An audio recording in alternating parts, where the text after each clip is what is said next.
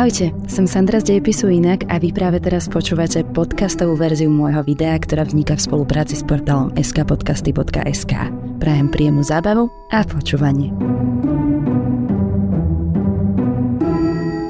Čo má spoločné druhá svetová vojna a staroveká grecká prostitútka? Správne, Červený rúž. Nedá sa nesúhlasiť, že počas súčasného stavu je to asi jeden z najmenej potrebných predmetov Červený rúž je však určitým spôsobom špeciálny. Je to jeden z mála produktov na líčenie, ktorý má tu moc svojej nositeľke alebo nositeľovi poskytnúť okamžité zvýšenie seba dôvery. Táto malá magická tyčinka a kultové výrazné červené pery majú však bohatú históriu plnú sexu, sily a vojny. Try not to hold me down, feel alive Červený rúž existoval už približne 3000 rokov pred našim letopočtom, v dobách Mezopotámie, starovekého Egypta, Grécka i Ríma. Starovekí make-up stylisti kombinovali sedimenty červenej okry, karmín a rôzne vosky, ktoré pridávali nielen farbu lícam, ale aj perám. Podľa starovekej modnej polície bola najikonickejšou postavou s červenými perami samotná Kleopatra. Egyptská kráľovna bola preslavená tým, že na svoje červené pery používala receptúru vyrobenú zo zmesí rozdrveného hmyzu, chrobákov a mravcov so včelým voskom. Červený rúž bol navyše aj symbolom vysokého spoločenského statusu a veľkoleposti. Vyvinula sa dokonca asociácia, že červený pigment sa rovná moci.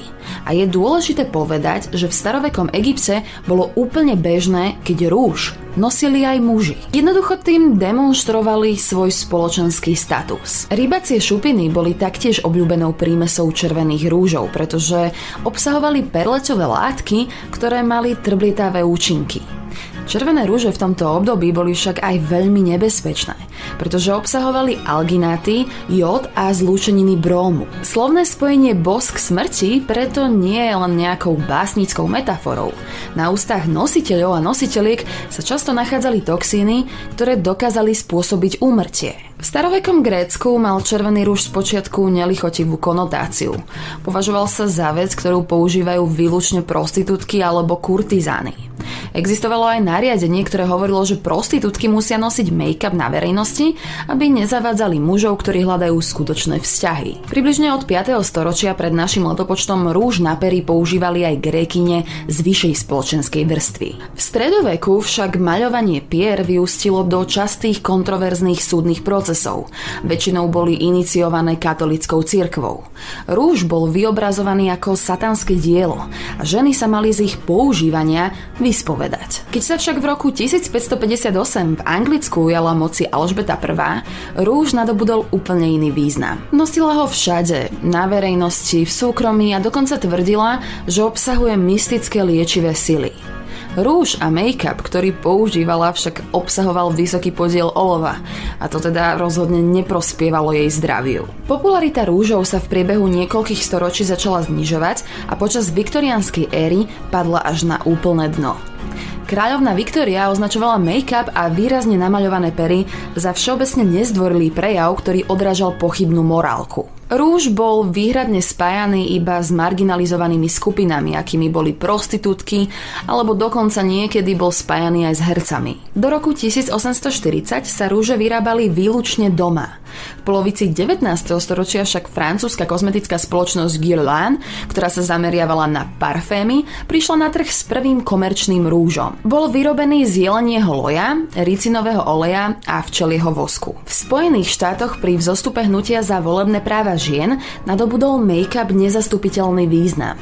Sufražetky prijali červený rúž ako symbol ženskej odolnosti. Chceli tak dať najavo, že všetky svoje rozhodnutia držia pevne vo svojich vlastných rukách a to sa týkalo nielen volebného práva, ale aj farby pier. Popularita červeného rúžu explodovala a rástla ešte rýchlejšie po zavedení dizajnu vysúvacej tyčinky, ktorá prišla na trh už v roku 1923. V Spojených štátoch amerických sa v medzivojnovom období kozmetika stala jedným z najväčších priemyselných odvetí. Ale je pravdou, že nie každý miloval rúže. Adolf Hitler tento trend nenávidel. Vyjadril sa, že je vyrobený zo živočišného tuku z odpadových vôd. No a arijský ideál krásy u žien bola čistá naturálna tvár. Dámy v nacistickom Nemecku dokonca obdržali zoznam veci, ktoré nesmeli robiť. Mali sa vyhýbať nadmernej kozmetike, za žiadnych okolností si nemali farbiť pery rúžom. Všetko to boli nečisté prejavy nehodné árijských žien. No a dalo by sa povedať, že spojenci tento nemecký odpor využili a oni si naopak z červeného rúžu urobili symbol ženskej sily a vojnového úsilia. Počas druhej svetovej vojny spoločnosti predstavili úplne nové odtiene, ako bola víťazná červená alebo boj s červenou. Elizabeth Arden navrhla rúž s odtieňom Montezuma Red a ten sa stal súčasťou oficiálnej uniformy ženskej zálohy amerického námorného zboru počas druhej svetovej vojny. Dokonca aj v amerických továrniach, ktoré počas vojny zamestnávali ženy, sa vyžadovalo, aby vo svojich šatniach udržiavali zásoby rúžov. A tak si udržiavali pocit ženskosti a kontinuity v neistých časoch. V Spojenom kráľovstve počas druhej svetovej vojny fungoval pri spotrebnom tovare prídelový systém. Rúžov sa to však netýkalo. Samotný Winston Churchill uznal, že kozmetika je nevyhnutnou súčasťou udržania pocitu normality medzi britskými ženami. Ministerstvo zásobovania dokonca uviedlo, že kozmetika je pre ženu rovnako dôležitá ako primeraná dodávka tabaku pre mužov. Spojenci vo vojne zvíťazili a červený rúž si na svojej víťaznej ceste vykračoval aj v druhej polovici 20. storočia. Rovnako ako aj mnoho iných make-up trendov, červený rúž sa stal najobľúbenejším vďaka starému dobrému Hollywoodu a filmovému priemyslu. Bol stálicou v kabelkách herečiek ako Clara Bow, Greta Garbo a v 40. a 50. rokoch ho spopularizovali a priam až sexualizovali Marilyn Monroe, Rita Hayward alebo Elizabeth Taylor. V 80. a 90. rokoch červený rúž dominoval verejnému priestoru krásy vďaka Madone a dalo by sa povedať, že sa stal najznamejšou stálicou farby pier všetkých čias. A aj to je dôvod, prečo ho väčšina kozmetických značiek zaraďuje do palety rúžov pod číslom 01. V týchto dňoch mm, nie je až takou neoddeliteľnou súčasťou kozmetického arzenálu. Svoju renesanciu možno zažívajú linky na oči a maskary, avšak za tú dobu, čo pôsobím na YouTube, ste si asi už mohli všimnúť, že rúž je neodmysliteľnou súčasťou mojej vizáže. V Vnímam ho ako doplnok, po prípade ako ďalší kus oblečenia, ktorý mi robí radosť, keď ho môžem zladiť k svojmu outfitu. Je pravdou, že niekedy siahnem aj po, tak povediac, neobvyklých otieňoch, ale červený je naozaj takou esenciálnou, neodmysliteľnou súčasťou aj môjho kozmetického arzenálu. A čo vy a rúže? Páčia sa vám, alebo ich naopak považujete za vulgárny prejav? Po prípade preferujete skôr naturálnejší vzhľad a tým pádom len nejaké jemné odtiene.